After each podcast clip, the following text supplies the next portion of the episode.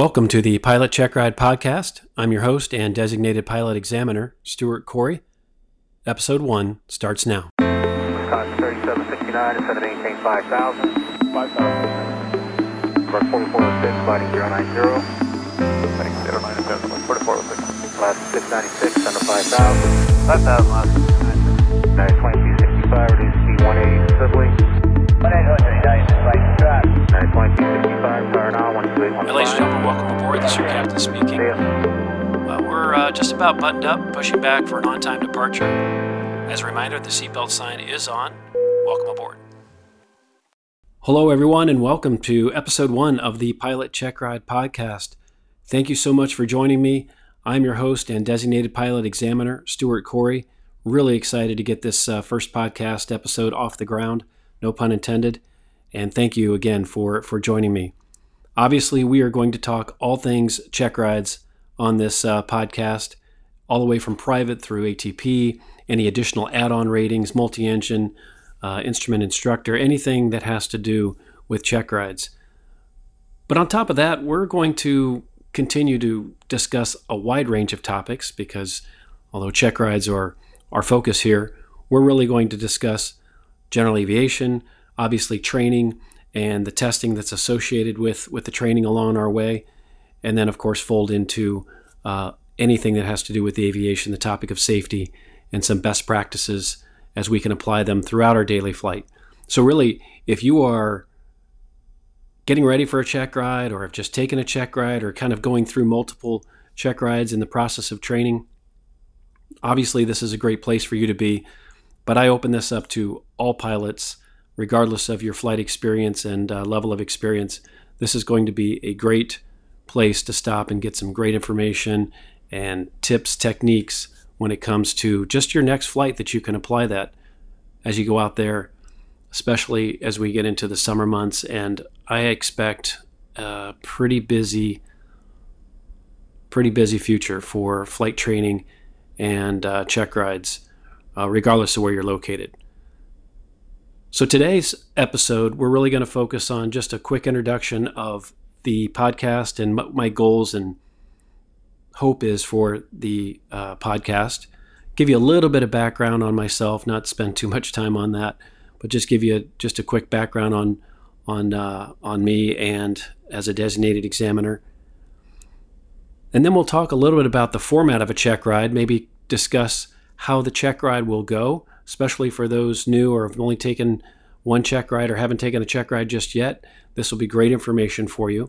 But even if you have taken two, three, four check rides, I think you'll find all the way through this uh, podcast and multiple episodes in the future uh, very helpful information. So, again, just a minute or two on my background. I am a designated pilot examiner based in the Cleveland, Akron, Ohio area, Northeast Ohio, as it's sometimes referred to out of the Cleveland FSDO, every designated examiner is attached to a district office around the country. Been doing this for 20 years, believe it or not. Uh, that's pretty crazy. And um, have had just a great time doing so. More than anything, just been awesome to be able to meet so many different people, help them along the way, um, their journey in aviation, and uh, be a very small part of uh, keeping them uh, progressing along by uh, conducting a check ride. So I've really had a, an awesome time doing this. Uh, my regular job, as most examiners uh, do have, is captain with United Airlines, currently a 737 captain based in Cleveland, Ohio. And I've been with uh, United Airlines for about 22 years or so. Um, and uh, love the job. It's great. And I guarantee you we will discuss the airline side of things uh, throughout some of these podcasts. So uh, bear with me if I do uh, sprinkle in or share a few of the uh, airline stories, but I think a lot of that is relevant in a lot of ways because uh, you don't uh, become an airline pilot without a lot of check rides and training along the way. And that's what we're going to plan on discussing throughout the podcast series really had a great time. As I said, uh, as a designated examiner, uh, I travel a lot of different places in the Northeast Ohio region, uh, conducting private through ATP, and it's been awesome.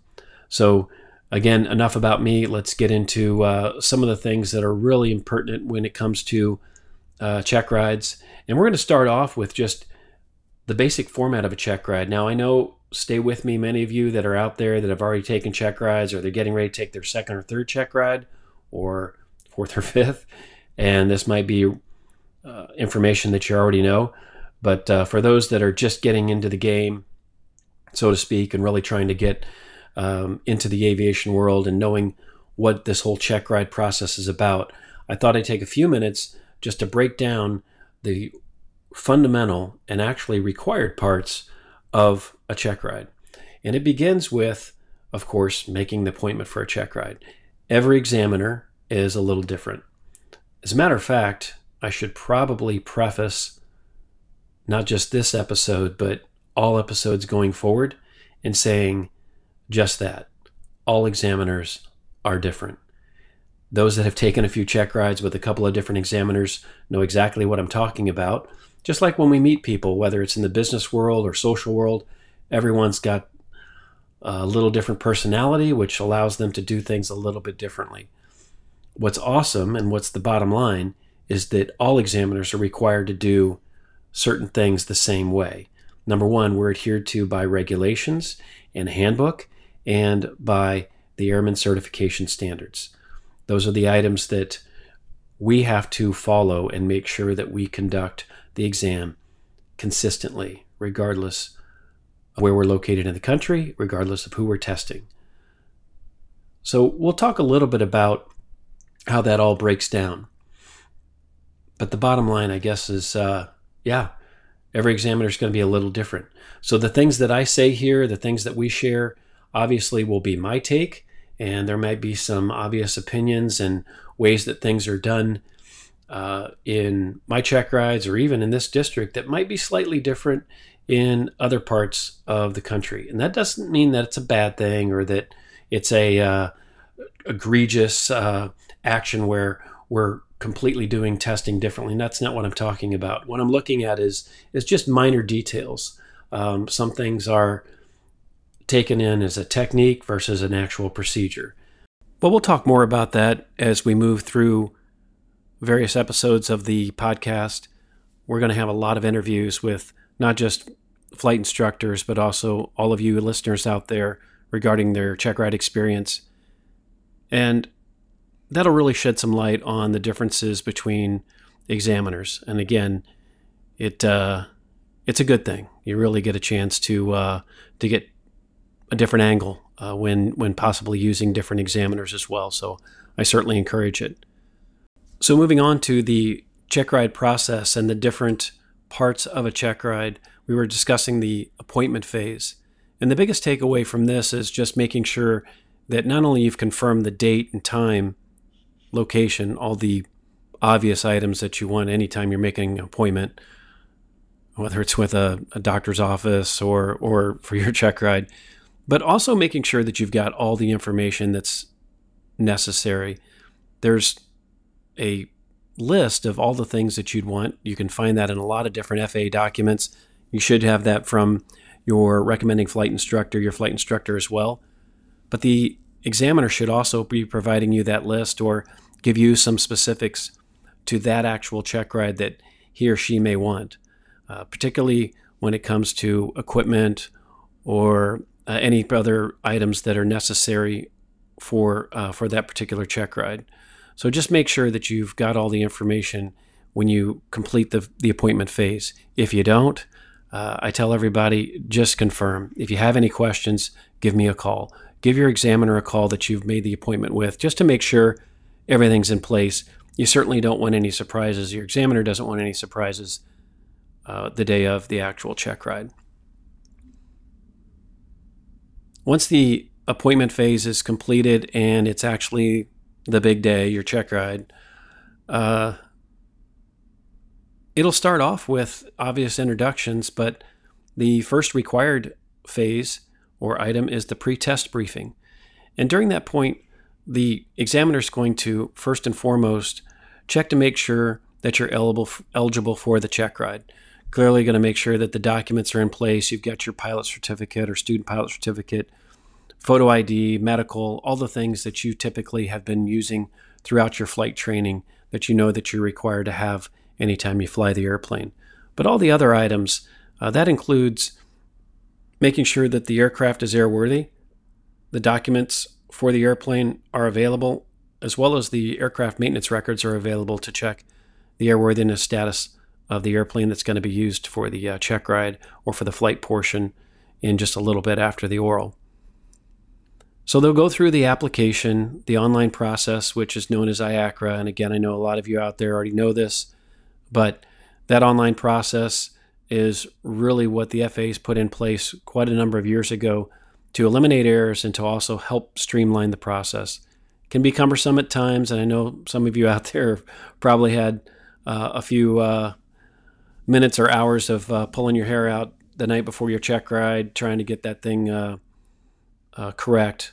But it uh, it really has helped out over the years to make sure that there's reduction in errors and has saved a lot of time.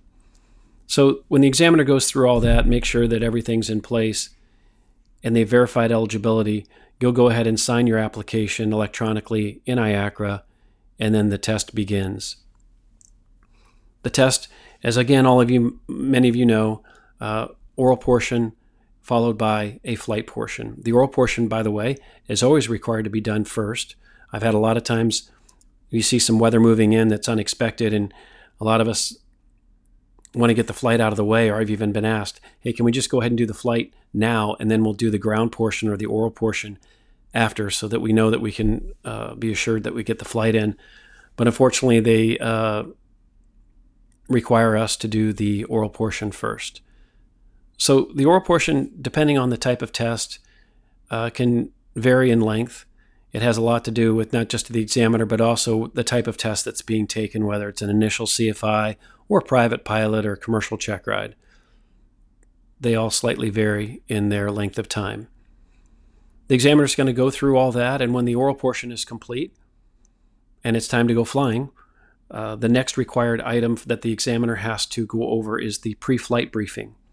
And during that portion, not only are they going to talk about just the general format or profile, as we call it, of the flight, how it's going to actually go down, where we're going to go, and and the different uh, steps of the uh, of the flight.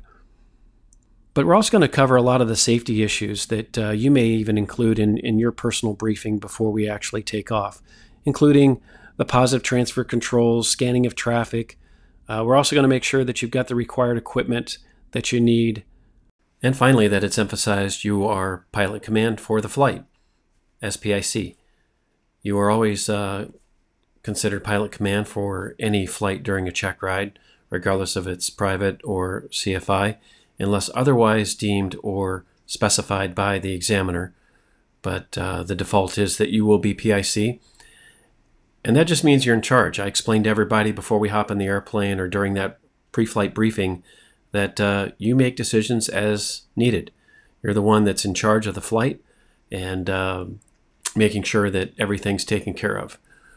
Whether it's how do you want to get back into the traffic pattern, if you misunderstood an air traffic control clearance or instruction, you're the one that is needing to take care of that. Uh, that is part of demonstrating your skills as a uh, as a pilot during that uh, during that test. So, the flight itself, once we complete that briefing, takes about at least an hour, uh, sometimes an hour and a half or more. It just depends on how things flow. And of course, as I said earlier about the oral, what type of flight it is, whether it's private or CFI check ride. Uh, that flight also may last a little longer depending on if we need to go to a specific practice area to do the maneuvers or we have to get out of a congested area uh, to get the clearing turns done and make sure that we're in a safe area away from other traffic. And once we get back into the pattern, if it's busy and uh, it takes us a little longer to get through uh, the landing phase, for example, if the traffic pattern's busy. So it just depends, but it'll be at least an hour for that flight portion, is uh, my common experience. And that's it. Once we're uh, done with the flight, we get back on the ground. Uh, we get to the last element or required item of the check ride, which is the post flight briefing, or debrief as it is sometimes referred to. And at that time, once we get inside, the examiner will go through explaining how the check ride went, but of course we'll issue the final outcome, which will be one of three items. Any check ride concludes with only three potential items. The first one is a discontinuance or letter of discontinuance, and that just means we didn't finish it. Uh, typically, because of the weather, uh, might have uh, gotten in the way to prevent us and prevented us from uh, getting all the flying in, uh, or there was a mechanical issue with the airplane that also prevented that as well.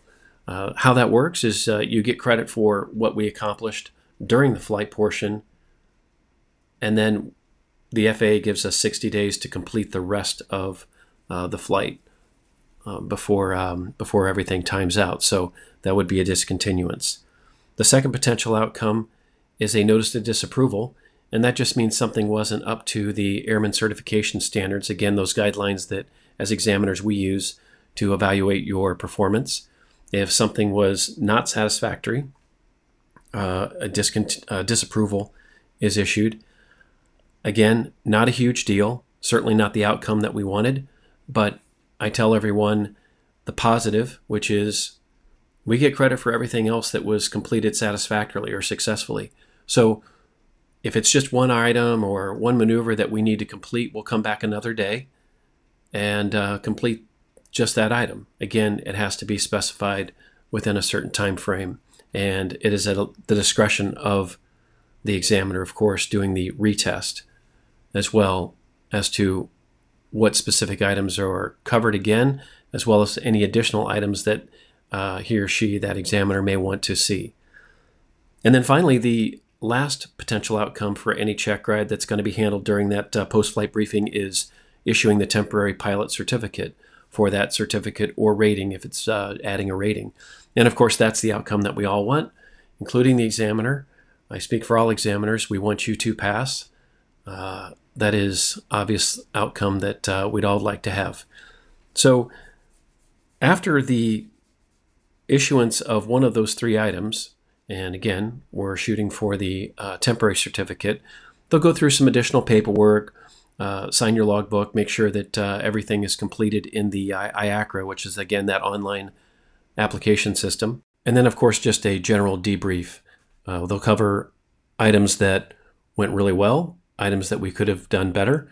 And some of that will be detailed, uh, specific items to, during the flight that were worth mentioning, uh, pointing out different tips as well uh, that you can carry with you down the road, as well as just an overall or general thought or idea about your flight performance and uh, the check ride itself. So that really wraps up the check ride process and breaks down the required elements, as I said, of what you can expect. So hopefully that sheds some light on the process for many of you out there. As I said, whether you've taken many check rides or uh, you're still looking to get that check ride in. So hopefully that'll help. And before we move away from this topic on the format of the check ride, maybe just a fun fact or something you might not have known. I get a question a lot as to whether or not I can have somebody ride along with me. For example, can my flight instructor ride with me uh, on the uh, on the check ride, or can they even sit in on the on the oral portion? And the answer to that question is no. Years ago, we were able to allow instructors, uh, which was really nice. Uh, we have instructors sit in on the uh, on the oral portion and even ride along, um, and I actually encouraged it. Uh, but a number of years ago, they changed that to no one can uh, be sitting in on the check ride, whether it's the oral or the flight portion, unless it is an FAA inspector or it's an approved by the FAA inspector or administrator. So, just something to pass along in case anybody was wondering out there. By the way, I guess I did have someone else, but it was the applicant's dog sit in on the check ride. Not in the oral portion, but uh, the guy flew into uh, my local airport for his uh, check ride, and he brought his dog with him because anytime he flew his airplane um, from his little hometown airport, his dog ran uh, rode along with him.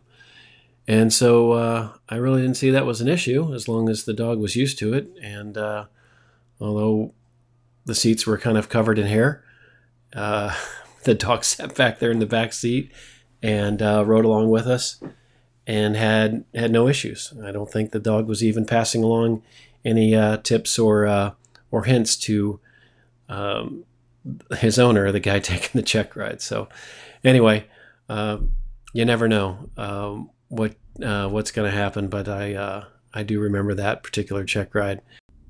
So one of the things I want to do consistently on every podcast episode is take some questions, uh, have you guys email or call in uh, with uh, a question or even a comment, whether it's a, a check ride question, maybe uh, an airline question, career anything in aviation that you'd like me to to hit on or or answer for you please feel free to send that out to uh, to me. Best way is probably my email address, first name Stuart at pilotcheckride.com, Stuart at pilotcheckride.com. We're also going to have some links that you can use your uh, your phone to call and leave a voicemail as well uh, to submit those questions. I just think that, especially for many of you that have been hanging around airports or doing your flight training, there's no better forum uh, than something like this to be able to share information. We bounce stuff off of everybody all the time. And uh, I'm always learning. I tell everyone the same thing. I'm always learning. Yes, I'm the examiner, but uh, I ask a lot of questions too. I always uh, am interested in in learning something and continuing to uh, to do that. So, hanging around an airport, we get a lot of uh, conversation and questions answered, and this venue is no no different. So, we're going to make sure that's a a consistent part of the uh, podcast. And I really need your help uh, to make sure that you guys are sending in any questions or comments that you want addressed um, as we move forward. So, our first question comes from a CFI in the Akron Cleveland area, Justin. He calls in with a uh, topic or a question regarding stalls, and it might be a little bit more slanted on the uh, CFI side, but I certainly think that all of this information, all the questions, all the items that we're going to be covering here apply to all of us. We can all gather some really great information. So let's hear what Justin has to ask, and then we will uh, talk a little bit more about it. Hi, Stuart. This is Justin Stiglitz. It seems like almost every student, particularly uh, private pilot students, are scared of stalls. And I think that partially this might be because we teach them to be scary. Um, certainly, you know, you feel like you're falling out of the sky, but we tell them stay coordinated, which a lot of students, private students particularly, probably don't fully under, understand or comprehend what that means. Um, we say, you know, this can kill you, so don't stall the airplane, it'll kill you. Uh, and, and things like that that can just make them scary. And certainly they are a scary maneuver for somebody who's not used to an airplane flying slightly outside the norm of, of the envelope that it's designed to fly in. So while stalls certainly can kill us, and it's important that we teach that, can you think of maybe another approach or maybe a, do you have a suggestion for a better way that we could teach stalls that would still teach the importance of them and convey that message, but maybe wouldn't unnecessarily create a fear around stalls or performing stalls properly. Thank you, sir. Uh, thank you so much for taking my questions and, and for doing this podcast. Talk to you soon. Bye. So, a great question, and thank you, Justin, for uh, calling in and uh, contributing that. It, it's a huge topic. Uh, I think that stalls, because they're such a not only important part but required part of all check rides and flight training, it does have uh, a certain negative stigma to it or a connotation to it. Uh, as Justin said, it, it, can be a little overwhelming and daunting for the students, especially the primary students, those out there that uh, are they're listening, they're learning to fly. But it's really important to make sure that, especially with the flight instructor on board and being introduced to stalls, that everything's going to go just fine.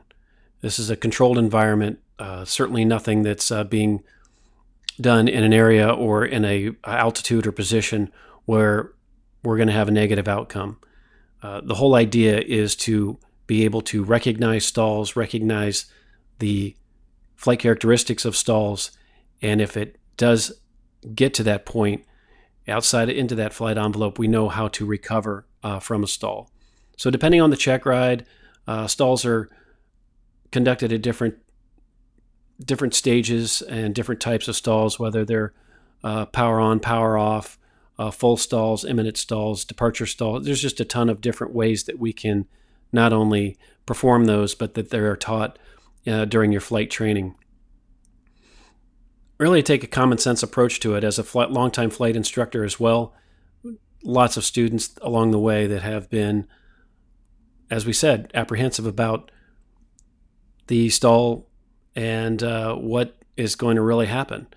And I think the bottom line in using that common sense is just making sure that the stall experience is introduced uh, slowly, gently, and with nothing but assurance that a positive outcome is always going to happen. And if we can, as instructors out there, make sure that that is implemented, I think most students are still going to come away with um, a, a good feeling about it. So, you know, one of the things, you know, we, we try to avoid the language. You know, we try to avoid the negative language of this will make you die, or, you know, or this will kill you, I should say, or or this is something that's uh, that can really get away from you or uh, or hurt you. Uh, again, as Justin said, those are all cr- those are all true. But as flight instructors, we need to make sure that we phrase things properly. It's kind of like when I'm sitting at the gate at the airline and I know I'm going to a destination where um, it is surrounded by thunderstorms. Um, depending on the forecast, they may be moving in. They still may be concentrated at our at our destination airport upon the time of arrival. But when I grab the PA microphone to welcome the folks on board, uh, I'm not going to say there's severe thunderstorms at our destination in Fort Lauderdale, and you better hold on for dear life.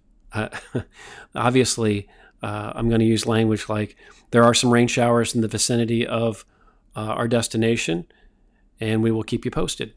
So, being able to term things and properly as CFIs that that also helps, and I think uh, students are aware of that. That's not we're not hiding anything or or being deceitful in any way. We're just making sure that the emotional or mental portion of that is taken away uh, negatively. That negative uh, connotation is taken away as much as possible. So we do our best to try and make sure that uh, that that is done. And then the actual training of the stalls should be a very gradual. Uh, just just getting into slow flight and transitioning from slow flight to imminent stalls or very slow stalls and then recovering and then back into slow flight and then imminent stalls. Really just um, flying on the cusp of a stall, VMC uh, as it's called. Uh, MCA, I should say, as it's called, to making sure that uh, they're getting more and more comfortable because just like anything, more experience, more comfort level, and uh, less surprises. So being able to feel and understand the flight characteristics of our airplane I mean, we've got a heavier than air uh, machine out there that uh, will definitely fall out of the sky um, if not properly uh, managed or taken care of. But a great discussion, and thank you again, Justin, for calling that in. These are the types of uh, topics that we really want to cover, and I'm interested to get your feedback on this specific topic. The best way to handle stalls or training stalls, and get our student perspective as well. Those that have already received their private pilot certificate, commercial, whatever it is, let me know what some of your instructors might have done along the way to assist in the anxiety or fear of uh, stalls or the training of stalls and performing those. Uh, really covered some great information, and I look forward to more and more of these as we move forward. So send in those ideas. But thank you again, Justin. We'll have more of that uh, type of discussion to come. Well, that's going to do it for episode one. Thank you again for joining me. I thought we covered uh, some great information and really looking forward to future episodes. Please check back with us. Next episode should be out very soon. And the topic on that episode will be something that's uh, pretty important, and that is uh, being pilot in command, not just on your check ride, but just being in, in command during any flight. But we'll talk a little bit about being pilot in command as it applies to your check ride, of course, and really what the examiner is looking for. We'll also take some uh, additional questions as well and get those answered from you out there regarding uh, check rides and flight training. So please check back. Thank you again for listening. Subscribe to the podcast. Send in those questions and comments if you have any. Love to hear your feedback, not just on this episode, but also those questions that you'd like me to, to answer. We'll do our best to put them on the podcast. Stuart, S T U A R T, at pilotcheckride.com, Stuart at pilotcheckride.com, or you can just go to my website, pilotcheckride.com as well, get some great information. And uh, just a quick shout out to uh, a friend of mine that helped me with the intro, uh, Peter Rodopoulos. If you like the intro, I'd love to hear your uh, your feedback on that as well. But uh, he helped uh, in a huge way put that together. Please follow him on Instagram at Peter underscore Rodopoulos. That's R O D O P O U L O S, Peter underscore Rodopoulos on Instagram. Thank you, Peter, for that. And hopefully that'll be our uh, intro for a uh, long time to come. So keep flying, keep training, and remember, it's not how much total time you have, it's the next hour that counts, and it all comes together in the flare. We'll see you guys next time.